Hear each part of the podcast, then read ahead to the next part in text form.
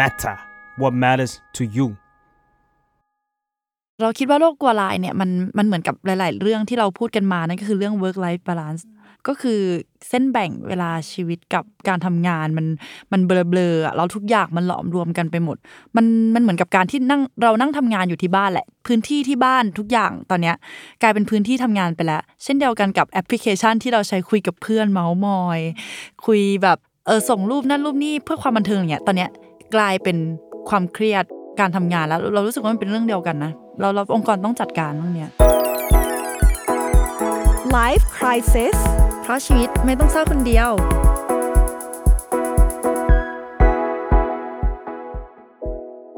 สวัสดีค่ะ ยินดีต้อนรับเข้าสู่รายการ Life Crisis ค่ะ ทุกคนอยู่กับใบเตยนะคะ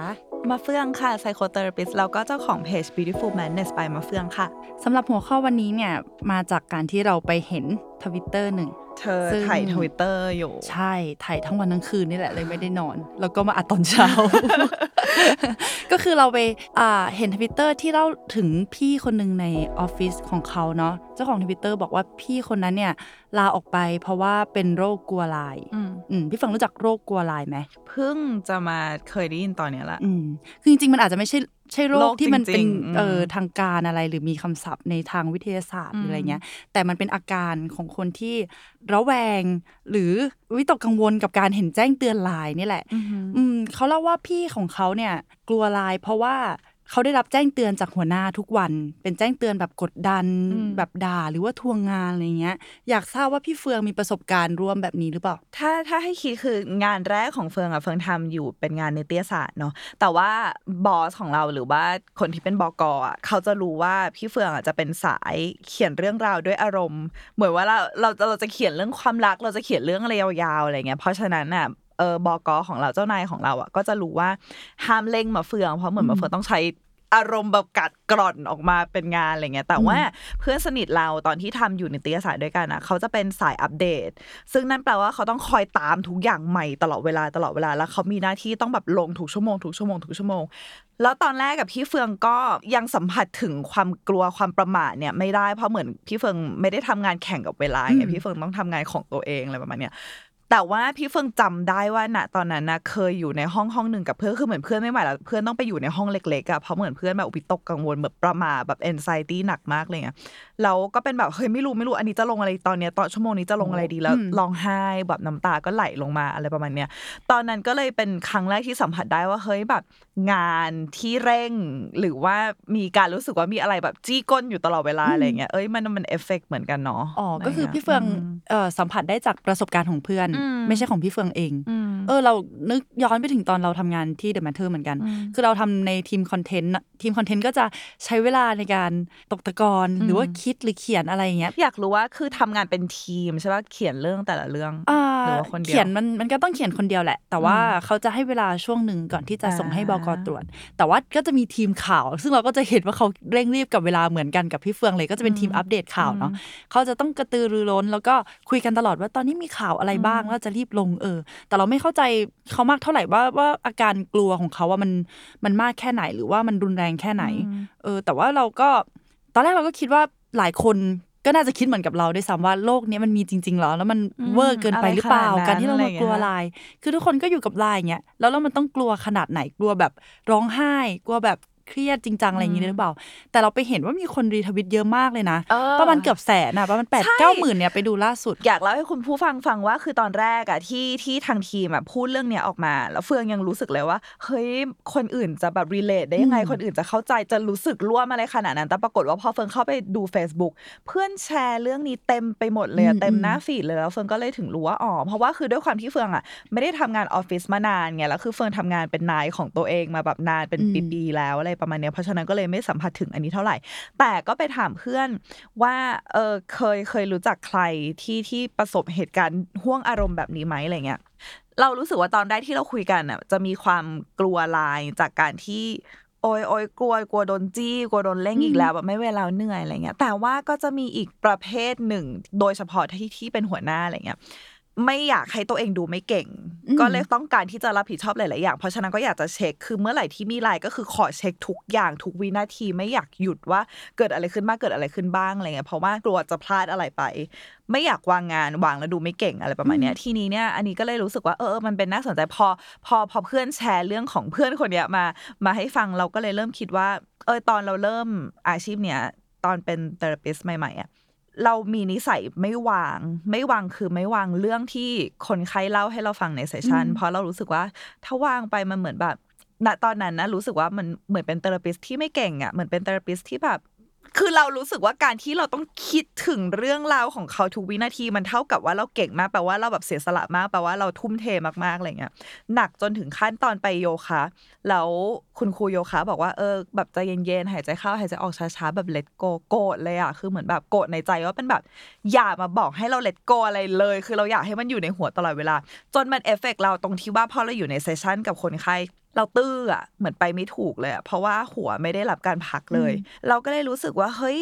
อันเนี้ยเราต้องมานั่ง reframe หรือว่านั่งทำความรู้จัก หรือว่าให้ความหมายกับคำว่าคนเก่งอืมใหม่ เออ คนเก่งในสายอาชีพเรามันแปลว่าอะไรจริง ๆ แล้ววะแล้วทำไมการพักผ่อน มันถึงอยู่ตรงกันข้ามกับคำว่าคนเก่ง อะไรที่ influence เราให้เราเชื่อแบบนี้อะเฮ้ยอะไรที่ทำให้เราเชื่อว่าความเหนื่อย ยิ่งเหนื่อยเท่าไหร่ยิ่งเก่ง เท่านั้นยิ่งนอนน้อยเท่าไหร่ยิ่งเก่งเท่านั้นยิ่ง ยิ่งมือติดอยู่กับมือถือเท่าไหร่ยิ่งเก่งเท่านั้นอะไรทำให้เราคิดแบบนี้วะอะไรอย่างเงี้ยแล้วเรารู้สึกว่าการมีเจ้านายที่ที่ค่อนข้างแบบ perfectionist อืมหรือว่าเจ้านายที่ที่รู้สึกว่าเราจะต้องเก่งต้องต้อง productive อืมตลอดเนี่ยอืมบางทีก็กดดันลูกน้องเหมือนกันนะอืมเพราะว่าลูกน้องเนี่ยก็จะต้อง productive พร้อมๆ กับเขาไง ซึ่งความอืม productive นั้นอาจจะไม่ได้ไม่ได้ส่งผลดีกับอืมตัวเขาก็ได้อะคือจะต้องตื่นมาเช็คโทรศัพท์ เที่ยงคืนตีหนึ่งเพราะรู้ว่ายังไงเจ้านายก็จะต้องแบบ active แล้วก็พิมพ์อะไรมาสักอย่างเพระมันติดต่อเหมือนเออเหมือนเหมือนมันเป็นแบบพลังงานที่ติดต่อกันนะอืมคือลองคิดดูว่าถ้าสมมติว่าเราได้เจ้านายที่มันแบบชิลและแบบเปิดกว้างอะไรอย่างเงี้ยอืมเราก็จะรู้สึกว่าเฮ้ยเราก็จะรู้สึกสบายใจหายใจสะดวกอะ แต่ถ้าเราได้เจ้านายที่เคร่งเครียดมากๆอะมันมันยากมากที่เราจะสามารถแบบหาเวลาที่จะรีแลกซ์ได้ใน บรรยากาศที่เคร่งเครียดตลอดเวลาแบบใช่นี้ใช่อืมเพราะว่ามันมันอยู่กันแบบอืมคอนทราสต์ไม่ได้เนาะคนหนึ่งเออชิลไปคนหนึ่งก็แบบเคร่งไปมันมันก็จะรู้สึกแปลกๆอะเราก็จะเป็นถ้าเราเป็นลูกน้องเองอะเราก็รู้สึกผิดที่เฮ้ยฉันไม่ได้ตอบไลน์ให้ฉันสบายเกินไปหรือเปล่าช่วงนี้ ฉันไม่ได้อยู่ติดกับโทรศัพท์มันจะเป็นอะไรไหมมันก็จะคิดไปเรื่อยๆต่าง ๆนานาเนอะใช่แล้วพี่เฟิงรู้สึกว่าที่ที่ใบเตยพูดว่าโรคกลัวร้ายคือสิ่งที่มันทำให้อาจจะแบบเออสภาวะทางอารมณ์มันหนักหนาถึงขั้นเหมือนกับ รู้สึกเหมือนกับคำว่าเป็นโรคเลยอะเพราะว่าอืมเพราะว่าเหมือนอะไรที่เราโดนมาบ่อยๆ เกิด pattern สิ่งนี้ขึ้นในชีวิตเราแล้วอะมันจะชินอะอะแล้วเวลาชินมันยิ่งยากกับการที่จะแกะ pattern นี้ออกจากชีวิต แล้วเราก็เลยคิดว่าสิ่งเนี้ยมันคือเราไปแล้วอะอะไรประมาณเนี้ยเช่น อันนี้อาจจะยกตัวอย่างถึงความชินเนาะเช่นเพื่อนเพื่อนพี่เฟิงที่เป็น เชียร์ลีดเดอร์ที่เป็นลีดจุฬาอะไรประมาณเนี้ยคือมีอยู่ช่วงหนึ่งถึงขั้นว่าโอเค จบ season ของงานบอลแล้วอย่างเงี้ยบางทีเผลอละเมอละเมอแบบลุกขึ้นมาเต้นลีดหรือแบบละเมอแบบรีบตื่นเช้าออกไปอาบน้ำเลยคือเหมือนมันชินไปแล้วแล้วมันจะมีความแบบคือเหมือนไฟลนก้นตลอดเวลาอะไรเงี้ยแล้วก็แบบกลัวกลัวกลัวกลัวตลอดเวลาคือความกลัว คือเมื่ออารมณ์เราอะ มันเหมือนกับว่าเวลาเราไปออกกำลังกาย แล้วเราออกกล้ามเนื้อไหนเป็นพิเศษกล้ามเนื้อนะมันก็ชินไปแล้วว่าอ๋อโอเค เดี๋ยวเรา sit up นะ เดี๋ยวเราแบบย่อเข่าวิ่งเวิ้งนะอะไรเงี้ย กล้ามเนื้อจิตใจอะเวลาที่เรา train ตัวเองให้เรารู้สึกแบบนี้ตลอดเวลาตลอดเวลาตลอดเวลา บางครั้งถึงแม้ว่ามันจะไม่มีเหตุการณ์ให้เราต้องรู้สึกแบบนั้นอืมแต่กล้ามเนื้อมันชินไปแล้วอะเราก็เลยรู้สึกว่าเฮ้ยอันเนี้ยมันคือ pattern ของชีวิตเราไปแล้ว เพราะฉะนั้นกว่าที่เราจะแกะออกมาได้มันยาก เพราะมันจะรู้สึกแบบ ขาดอะไรไปแล้วเราก็เราก็บวกคุณค่าเราก็ save คุณค่าของเราไว้กับ pattern ทางใจเราแบบนี้ไปแล้วอะไรเงี้ยอืมเหมือนกับที่เราแอดซูมว่าเป็นโรคกลัวลายเนี่ยก็เพราะว่าเราเห็นปุ๊บแล้วเราก็กลัวขึ้นมาทันที กังวลทันทีอืมไม่กล้ามองไม่กล้าดูคือมันมันรู้สึกอย่างนั้นไปเรื่อยๆเรื่อยอืมๆทุกวันอืมตลอดเวลาจนเรารู้สึกว่าโอเคเนี่ยเนี่ยคือโรคอะไรอืมบางอย่าง มันก็ไม่ผิดนะ เพราะว่าเออมันก็จะได้สังเกตตัวเองได้ด้วยว่าช่วงเนี้ยอืมเราเราเป็นหนักเป็นน้อยแค่ไหนอะแต่ว่าเรารู้สึกว่าเราโชคดีมากที่สภาพสังคมตอนเราทำงานอะไม่ได้มีความกดดันหรือว่าไม่มีความแบบก้าวไก่ายขอบเขตความเป็นส่วนตัวเท่าไหร่ เราเรารู้สึกว่าเรามีมีสี่ทุ่มห้าทุ่มที่ดีนะ จะไม่เหมือนอืมกับเพื่อนหลาย ๆ คนที่เรายังเห็นว่าสี่ทุ่มห้าทุ่มยังต้องตอบไลน์ยังต้องประชุมยังต้องทำงานทำนั่นทำนี่อยู่เลย แต่ว่าเหตุการณ์ที่ทำให้เรารู้สึกว่าใกล้เคียงกับโรคกลัวไลน์ แต่ของเราเนี่ยจะเป็นโรคกลัว Facebook Messenger อืมเออมันมันเป็นคือแชทเฟซอะเนาะเหตุการณ์ที่ทำให้ให้เรารู้สึกว่าเราอาจจะกลัวก็คือ เรารู้สึกว่าทุกคนสามารถติดต่อเราได้ผ่านแชท Face อืมมันก็จะไม่ใช่เรื่องของเนื้องานและมันจะไม่ใช่ความกดดันว่าเนี่ยเธอจะต้องส่งงานหรืออะไรนะอืมอืมอืมแต่มันเป็นเรื่องของความเป็นส่วนตัวอ่าฮะแล้วมันทำให้เราหลอนกับ Messenger มาก เวลามี แชท Face เด้งขึ้นมาสวัสดีค่ะ คือต่อให้เขาจะติดต่อมาเรื่องงาน หรือว่า comment งานหรือว่าอะไรก็ตามอะคือคือมันมีหลายรูปแบบมากทั้งติดต่องานอืมแล้วก็มีชวนไปทำงานเสริมมีมีเวลาสักสองสามชั่วโมงไหมคะอะไรอย่างเงี้ยแล้วก็มีหลอกอะไรอย่างเงี้ยใช่ แล้วก็มีธุระบางอย่างที่มันน่าตกใจสำหรับเรามีช่วงหนึ่งที่มีเรื่องแบบเนี้ยบ่อยมากจนเราหลอน Messenger ไปเลย จนทุกวันนี้ก็ยังเป็น พอมันเด้งขึ้นมา แค่แบบเห็นว่าเป็นแอปสีขาวๆแล้วอะเราก็แบบ เชี่ยคิดถึงเรื่องที่แย่ที่สุดไว้ก่อนอืมอืมมันจะต้องมีเป็นอันตรายอะไรแน่ๆมันจะต้องมีอะไรสักอย่างที่มันมาคุกคามเราอะคือไม่ว่าเรื่องนั้นสุดท้ายมันจะจริงหรือไม่จริงแต่เรากลัวไปแล้วอะอืมเรากลัวเสียงเรากลัวการเห็นตัว banner สีขาวๆของของ Messenger อะเราเลยเข้าใจคนที่กลัวไลน์ว่าเป็นยังไง แต่แค่ของเราไม่ใช่เรื่องงานเท่านั้นเองอืมแปลว่าพูดได้ไหมว่าสิ่งที่มัน trigger ใบเตยอะคือการที่ใครสักคนหนึ่งรุกล้ำพื้นที่ส่วนตัวของเราใช่เออคือเหมือนแปลว่าใบเตยก็เป็นคนที่แบบสงวนพื้นที่ส่วนตัวไวมากๆ เพราะว่าอย่างอินสตาแกรมของใบเตยก็เปิด p r i v a t ถูกปะอืมอืมอืมเออคือพี่เฟิงไม่เคยเปิดอินสตาแกรม p r i v a t โอเคเออแล้วเงินเงินคือแปลว่าแปลว่าใบเตยคือสิ่งที่เราห่วงแหนและสิ่งที่เรารู้สึกทริกเกอร์มากที่สุดคืออ่าลุกล้ำ privacy ทีนี้เนี่ยแล้วเออพี่เฟิงก็เลยรู้สึกว่ามันมันน่าสนใจตรงที่ว่าอะไรที่ทำให้ใบเตยรู้สึกว่านี่คือความรับผิดชอบของเราเก็ตปะอืม พี่เฟิงพี่เฟิงเลยรู้สึกว่าอ๋องั้นแปลว่า เมื่อพื้นที่ส่วนตัวของเราอะโดนรุกล้ำแล้วอะส่วนหนึ่งในใจเรามันจะทำให้รู้สึกว่าเชื่อมันคือความรับผิดชอบของฉัน ที่ฉันจะต้องช่วยเขาเปล่าว่าเขาเขาเข้ามาในบ้านเราแล้วเขาเปิดประตูเข้ามาแล้วอะไรอย่างเงี้ยงั้นฉันก็ต้องช่วยอะไรเราไหมอะไรอย่างเงี้ยเพราะฉะนั้นเหมือนเราก็ต้องคอยมานั่งแบบรีเฟรมนั่งทำความเข้าใจใหม่ไหมว่า อะไรที่มันเป็นความรับผิดชอบของเราอืมถ้ามันคือความรับผิดชอบของเรา เช่น โอเค เราโดนตามงานจริง ๆ หรือว่าเราไปทำใครเดือดร้อนจริง ๆ ยืมเงินใครมาจริง ๆ อะไรอย่างเงี้ย โอเค อันเนี้ยความรับผิดชอบของเรา แต่ว่าถ้ามันไม่ใช่ความรับผิดชอบของเรา อันนี้ก็คือเรื่องของมีน้ำใจไม่มีน้ำใจเนาะอืมอยากช่วยไม่อยากช่วย อยากทำไม่อยากทำอะไรเงี้ย อันเนี้ยเราค่อยๆคิด เหมือนพี่เฟิงว่าก็ค่อย ๆ มาเหมือนแบบ แตกออกมาเป็นทีละ step ทีละ step ทีละขั้นบันไดอะไรเงี้ยอืมเพราะว่ามันจะมาก้อนใหญ่เลยเวลาคนเขามาทักอะไรเงี้ยเนาะเหมือนกับที่เฟิงพูดเลยว่าเราเอาคุณค่าของเราไปผูกในตรงนั้นด้วย จริง ๆ เราจะเพิกเฉยต่ออต่อสิ่งนั้นก็ได้อะต่อแจ้งเตือนนั้นก็ได้แต่เรารู้สึกว่าเรามีส่วนต้องรับผิดชอบอืมอืมโดยเฉพาะเรื่องงานนี่นี่หนักเลยเพราะมันเกี่ยวกับหน้าที่การงานเกี่ยวกับอาชีพเกี่ยวกับเงิน เกี่ยวกับความเจริญเติบโตของเราอะ มันยากมากที่เราจะไม่ตอบ อืมเพราะฉะนั้นพอเราพูดมาจนถึงตอนนี้แล้วอะอยากให้พี่เฟืองแบบ ทำให้มันกระจ่างชัดขึ้นว่า แทนที่เราจะเรียกว่าโรคกลัวลายอะเราเรียกสิ่งนี้ว่าอะไรดี มันไม่ใช่ความเจ็บปวดทางจิตใจ มันไม่ใช่ trauma มันมันควรจะเป็นอะไรคะพี่ฟงว่ามันมันมีความรู้สึกเหมือน anxiety หรือว่าความวิตกกังวลอะไรมันเป็นก้อนความวิตกกังวล ทีเนี้ยหนึ่งสิ่งที่ที่พี่เฟิงรู้สึกว่ามันน่าสนใจ แล้วก็อยากจะย้อนกลับไปถามใบเตยใบเตยรู้สึกว่าคืออย่างเวลาที่พี่เฟิงอ่าน เวลาคนแชร์โพสต์เนี้ยเยอะๆมากๆ ก็จะมีคนเยอะมากที่บอกว่า เออเนี่ยเราอะเคยเจอเรื่องเนี้ยเคยเคยเคยมีภาวะอาการจิตใจแบบนี้จนเราต้องลาออกเป็นส่วนหนึ่งที่ทำให้เราต้องลาออกเลยอะไรเงี้ยแล้วเป็นอย่างเยอะมากคือเนี่ยแหละเหตุผลเนี้ยที่ทำให้เราลาออกเหตุผลเนี้ยทำให้เราลาออกพี่ฟงก็เลยอยากรู้ว่า ใบเตยคิดว่าอะไรที่ทำให้คนเลือกลาออกไปเลยตัดออกไปเลย แทนที่จะเคยปรับจูนกับหัวหน้าไหมอืมหรือว่าลองคุยกับคนข้างบนไหม HR หรืออะไรอย่างเงี้ย อะไรที่เขาเลือกลาออกไปเลยอะทั้งทงๆที่หวยลาออกมันแลกมาด้วยอะไรเยอะนะอันนี้หมายถึงคือเรายังไม่ทันได้คุยกับหัวหน้าอืมถึงเรื่องนโยบายอืมหรือองค์กร หรือวัฒนธรรมองค์กรใช่ไหมคะมันอาจจะเป็นความกลัวมากๆ จนรู้สึกว่าว่าอยากจะหนีมากกว่านะนแก้เป็นไม่ได้เออแล้วใช่ hopeless อะไรอย่างเงี้ยวะใช่ใช่แต่เราเรารู้สึกว่ามันควรจะจะต้องคุยก่อนแต่เดี๋ยวอันนี้ไว้ไว้คุยกันอีกที แต่สำหรับคนที่กลัวมากๆ เขาอาจจะรู้สึกว่า หรือฉันเองที่อ่อนแอกับอ่าเรื่องพวกเนี้ยอ่าเออหรือฉันเองที่ทนไม่ได้ก็เลยเลือกที่จะลาออกดีกว่า ขอไม่เจอเรื่องนี้เลยดีกว่า หรือฉันเองที่อ่อนแอ เพราะว่าถ้าทุกคนโอเคแล้วมีฉันคนอืมเดียวไม่โอเค ฉันก็ไม่มีสิทธิ์ที่จะไปแจ้งหัวหน้าว่าฉันไม่โอเคหรือเปล่านะอ่าใช่ปะคิดว่าน่าน่าจะเกิดขึ้นกับหลาย ๆ องค์กรเนาะเราเหมือนเหมือนเราเป็นเสียงเดียวในนั้นอะแต่ถ้าเกิดว่าว่ามีคนที่ร่วมรู้สึกไปกับเรา อันนี้อาจจะมีความมั่นใจมากขึ้นนิดนึงว่า เออเราเราลองไปคุยกับ หัวหน้าไหมลองมีการปรับเปลี่ยนดีไหมอืมทำไมพี่เฟิงถึงถึงถามมาแบบเนี้ยคะเพราะพี่เฟิงอยากรู้ว่า เออ อะไรที่ทำให้คนหลายคนเลยอะรู้สึกว่ามันง่ายกว่ากับการที่จะเอาตัวเองออกมา แทนการปรับตัวและ เชื้อเชิญให้คนข้างบนมาร่วมปรับตัวด้วยว่า อันเนี้ยคือปัญหาของเรานะ อะไรประมาณกลัวเนี้ยจะไปสู่ความขัดแย้งอะไรอย่างงี้ปะเออกลัวว่าเออพอพูดปุ๊บเราจะโดนมองไม่ดีหรือโดนมองว่าไม่ไม่ขี้เกียจไม่เออหรือ productive หรือว่าไม่เก่งจริง ๆ อะ หรืออมอะไรอย่างเงี้ยเออทำไมคุณคุณปะรับมือกับแจ้งเตือนหรือการอืมทำงานนอกเวลานิดๆหน่อยๆไม่ได้อะไรเงี้ยงั้นแปลว่าถ้ามีใครสักคนหนึ่งคิดว่าเรื่องนี้มันแบบโอ๊ยเล็กน้อยอะไรแบบอืมนิดเดียวเองอะไรอย่างเงี้ยแปลว่า ก็เป็นไปได้สูงว่าเขาอาจจะไม่เชื่อว่า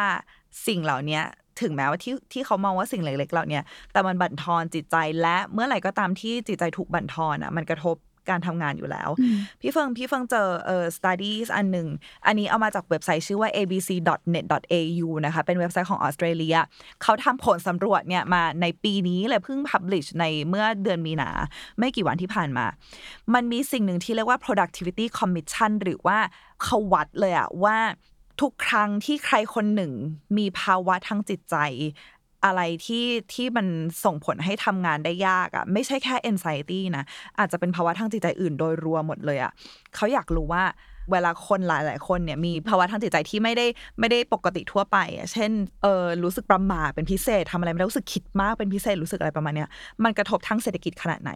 เขาบอกว่า พนักงานที่จิตใจไม่ได้ happy มากพอที่จะทำงานได้อย่างดีอะมันกระทบเศรษฐกิจของออสเตรเลียถึง 200 billion อะ200 billion ดอลลาร์ถึง 220 billion ดอลลาร์โอ้เยอะมากต่อปี เยอะมากแล้วแล้วอันนี้คือรวมไปถึงคนบางคนที่โอเคลุกออกจากเตียงได้แล้ว แต่พอมาอยู่ที่ทำงานปั๊บก็ไม่สามารถอ่าทำงานได้คือเหมือนแบบมันมันสั่นไปหมดเลยมันกลัวไปหมดเลยแล้ว อันเนี้ยเฟิงรู้สึกว่า เฮ้ยมันมันใหญ่มากเลยนะแล้วลองคิดดูว่าคุณอาจจะคิดว่าโอ้ยทุกคนก็ต้องจัดการดูดูแลใจตัวเอง คุณต้องเนี่ยคุณต้องลองดูผลสำรวจเนี่ยเราก็ลองคิดกับตัวเองว่าเฮ้ยการที่เราไม่ดูแลใจของพนักงานอะมันส่งผลได้ขนาดนี้อันนี้คือทางประเทศเนาะแต่ซึ่งเฟิงรู้ว่าบริษัทหนึ่งอะก็แปลว่าแบบส่งผลอะไรได้เยอะเหมือนกันอืมแล้วยิ่งอืมงานไหนที่ต้องใช้เอ่อสกิลความคิดสร้างสรรค์น่ะคือเวลาเฟิงพูดเลยว่าความคิดสร้างสรรค์คือตอนตอนที่เฟิงทำอยู่แมกกาซีนตอนเมื่อก่อนเนาะ ตอนมันมีช่วงหนึ่งที่โดนตัดงบ โดนตัดงบมากๆแล้วเราในฐานะที่ทำงานที่เกี่ยวกับความคิดสร้างสรรค์นะเมื่อไหร่ที่โดนตัดงบ มันเครียดขึ้นมาทันทีเลยอะมันเครียดตรงที่ว่าเอ้ยแล้วอันนี้ทำได้ไหมอันนี้ทำได้ไหมหัวมันไม่แล่นนะเหมือนเหมือนหัวที่จะอยากทำอะไรเจ๋งๆอะไรอย่างเงี้ยแล้วมันต้องคิดเรื่องเงินมาก ๆ ขนาดเนี้ยมันทำไม่ได้ แล้วลองคิดดูว่าถ้าสมมติคุณทำงานที่ต้องใช้ความคิดสร้างสรรค์ต้องใช้บรรยากาศที่ดีๆ ในการแบบสร้างอะไรขึ้นมาในหัวอะไรเงี้ย แต่คุณมีมือถืออยู่ข้างๆแล้วคุณก็โดนแบบเสร็จยังเมื่อไหร่จะเสร็จตรงนี้ยังไง เอ้ยมันมันมันจะมีเหลือช่องให้เราได้รีแลกซ์ให้เปิดโอกาสให้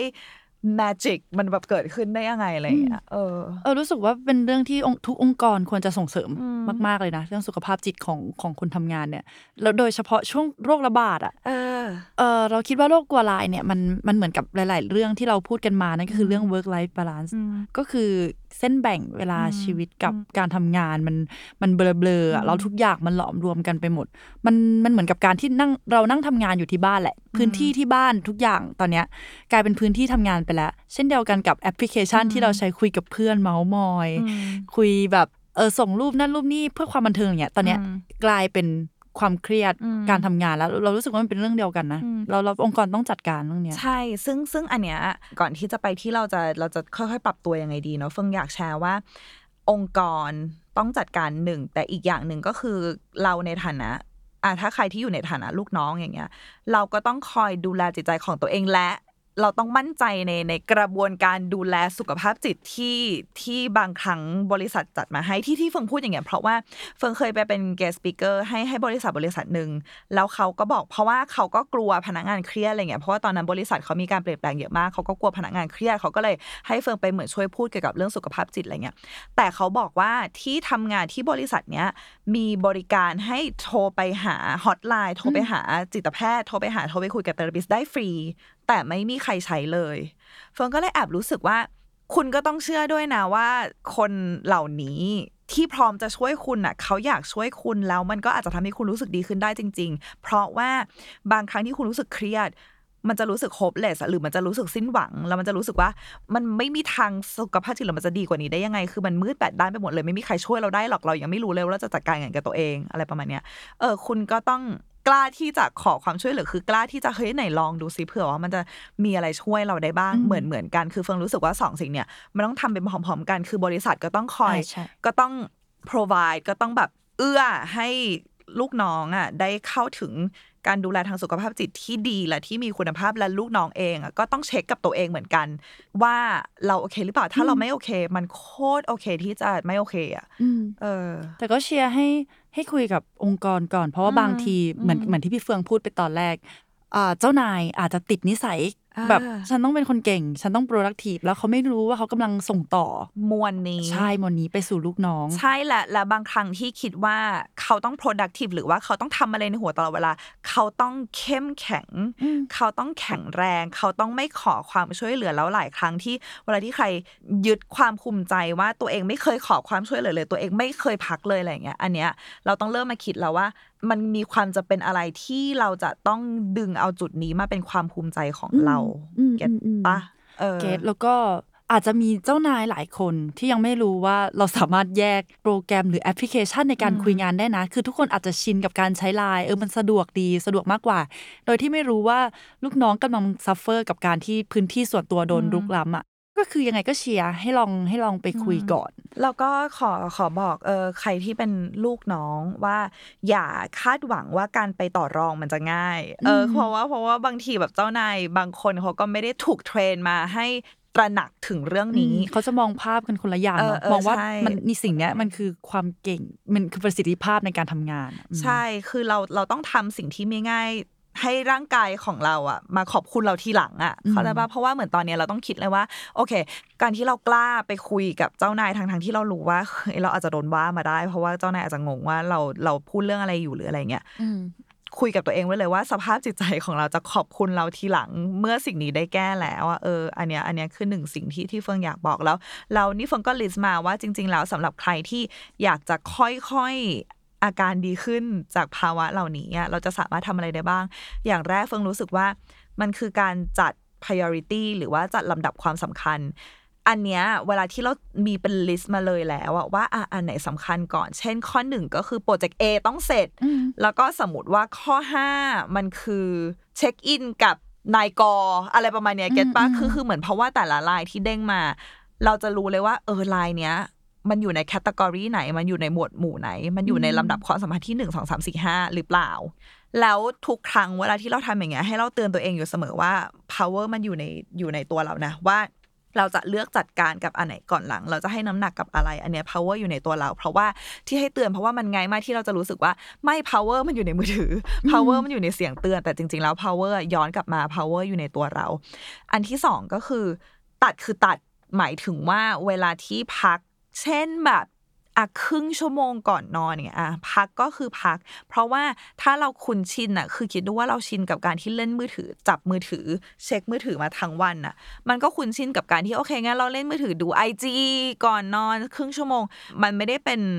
ภาพสถานการณ์ที่ต่างไปจากช่วงที่ทำงานเลยเพราะฉะนั้นตัดคือตัดเช่นเล่นกับน้องหมาไปเลย หรือว่าอืมครึ่งชั่วโมงคืออ่านหนังสือไปเลย ระบายสีวาดรูปอะไรทำอะไรไปถัก knitting อะไรอย่างเงี้ยเออแล้วอีกอันหนึ่งก็คือ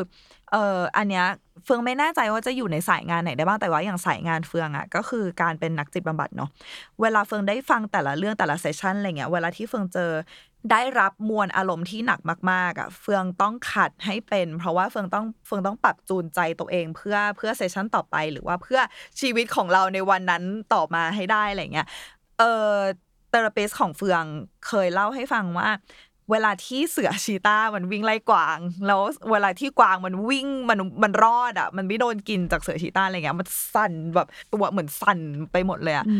เต้นเต้นแรงมากๆเลยอันเนี้ยคือเหมือนเป็นการที่ร่างกายได้บอกกับตัวเองว่าเฮ้ยเรารอดอืมหรือว่าอืมเหมือนแบบปรับโหมดไปสู่อีกโหมดหนึ่งอะไรประมาณเนี้ยเออแล้วมันมีบาง session ที่มันที่เวลาที่เฟืองได้รับเรื่องราวที่หนักมากๆจริงๆเฟืองเต้นแบบเต้นแรงเลยแล้วก็แบบ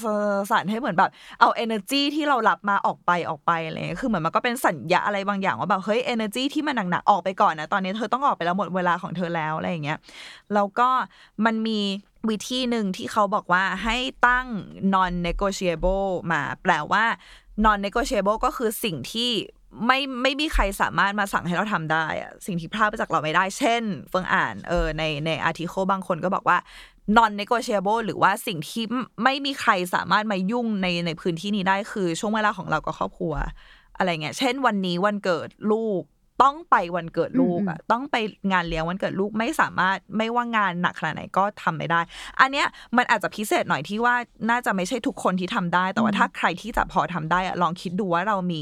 non negotiable หรือว่ามีสิ่งที่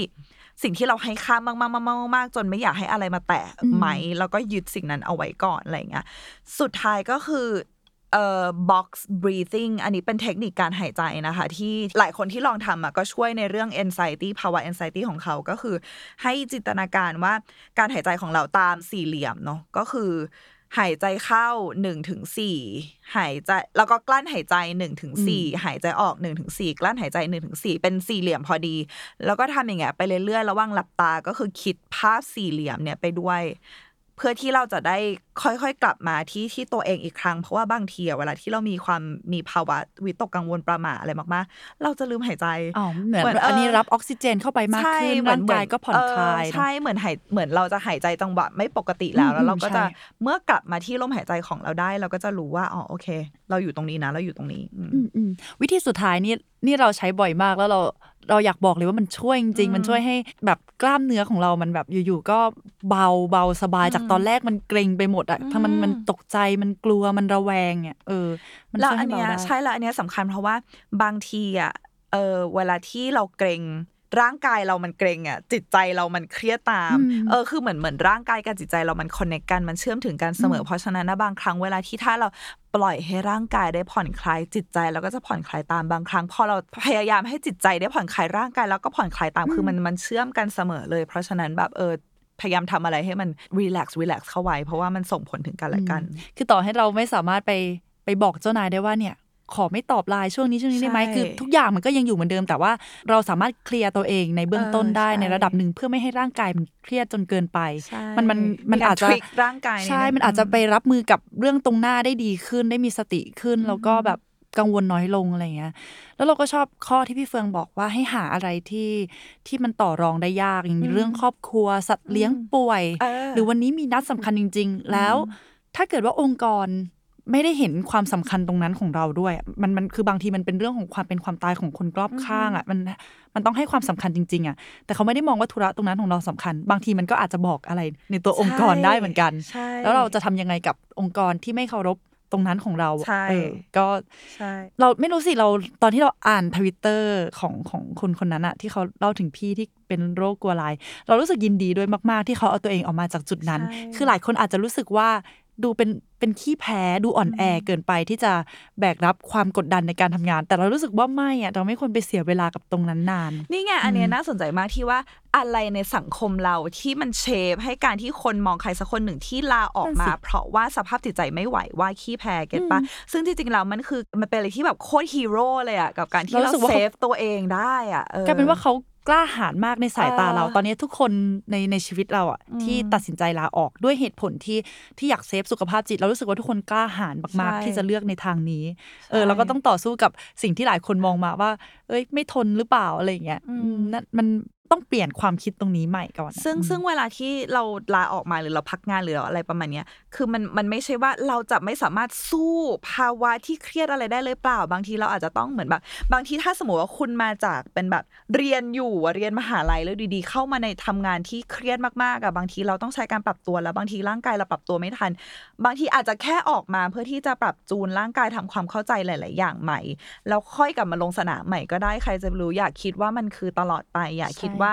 นี่จะเป็นเส้นเรื่องของเราทั้งชีวิตแล้วว่าเราต้องออกเราต้องออกเราต้องออกเราสู้อะไรไม่ไหว เราอาจจะสู้ไหวก็ได้ในอนาคตแต่มันอาจจะไม่ใช่ตอนนี้ใช่เออใช่แล้วมันไม่ใช่เป็นไรเลยอืมก็สำหรับ EP นี้อะเราเรามีโซลูชันให้กับคุณผู้ฟังทั้งแบบต้นสายยันยันปลายสายอะเออก็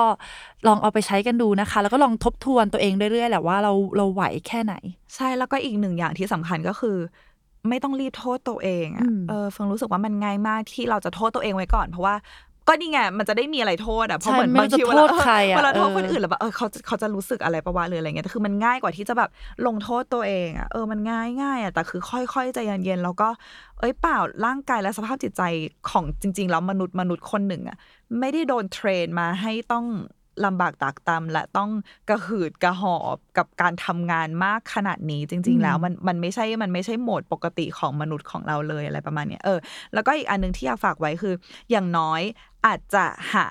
มุมที่มีความทรงจำอะไรที่สวยงามไว้ที่โต๊ะหรือที่ทำงานหรืออะไรอย่างเงี้ย เช่นสมมติเครียดๆหันไปโอเคเห็นรูปแฟนสมมติเครียดๆหันหันไปฟังเพลงหนึ่งเพลงที่เรารู้สึกว่าแบบเช่น อาจจะเป็นเพลงเรเก้หนึ่งเพลงหรืออะไรประมาณเนี้ยเออหรือว่าใน Instagram เราเราจะมี category หนึ่งเขียนว่า after therapy หรือว่าหลังจากที่บำบัดเสร็จแล้วอะไรเงี้ยจะเป็นจะเป็นแบบวิดีโอคลิปที่แบบตลกตลกน่ารักน่ารักอะไรเงี้ยเพื่อแบบปรับ จูนจิตใจเราในระยะเวลาสั้นๆอะไรเงี้ยอันนี้ก็อาจจะเป็นหนึ่งวิธีที่เอาลองไปใช้กันได้โอ้ยลืมแนะนำอีกอันหนึ่งเลยเออมันเป็นสิ่งที่เรากำลังใช้อยู่ตอนนี้ คือถ้าเกิดว่าใครก็ตามที่สามารถแบบปิดแจ้งเตือนนิดๆหน่อยๆได้อืมที่ที่เจ้านายไม่ดุเกินไปอะไรเงี้ยอยากแนะนำให้ให้ลองใช้พวกฟีเจอร์ในมือถือ คือเราไม่แน่ใจว่าของ Android มันคืออะไรนะ แต่ว่าของ iOS ของ iPhone เนี่ยมันจะมีเอ่อฟีเจอร์ที่ชื่อว่า Focus ก็คือเราสามารถเข้าไปตั้งค่าแบบ มีมันจะมี Personal มีว่าเรา Work จะมี Focus Sleep อะไรใช่การเออถ้าเราถ้าเราเปิดโหมดทำงานอะไรเงี้ย มันก็จะอนุญาตให้ให้แค่แอปทำงานอ่าฮะเนี่ยมันมันแจ้งเตือน แต่ถ้าเราเปลี่ยนเป็นโหมด personal มันก็จะให้ได้แค่แบบแอปพลิเคชันที่เราอยากเล่นจริง ๆอะก็คืออ่า แจ้งเตือนของงานก็จะหายไปเลย แต่นี่ก็สำหรับคนที่สามารถทำได้นะเออที่สามารถทำที่เจ้านายได้น่าจะไม่มาไม่มาด่าทีหลังอะไรอย่างเงี้ย ก็ยังไงก็ลองไปใช้ดูได้นะคะอืมก็สำหรับวันนี้ก็หวังว่าทุกคนจะได้อะไรกลับไปเยอะมาก แล้วก็อย่าลืมทบทวนแล้วก็เช็คตัวเองเรื่อยๆว่าเราโอเค หรือเปล่าตอนนี้เป็นยังไง แล้วก็อยู่ในที่ที่เหมาะกับเราอยู่ในที่ที่เรารู้ว่าเรา deserve ถูอะกต้องอืมที่ที่บิลองไปฟังที่อีที่พี belong ก่อนหน้านี้ได้นะคะที่ที่เราใช่อะค่ะขายไปเรื่อยอะเออก็พบกับพวกเราได้ใหม่ในวันอาทิตย์ ทุกช่องทางของ The Matter เลย แล้วก็ทุกช่องทางในการรับฟังพอดแคสต์ของคุณค่ะสำหรับวันนี้ขอตัวลาไปก่อนค่ะ บ๊ายบาย บ๊ายบายค่ะ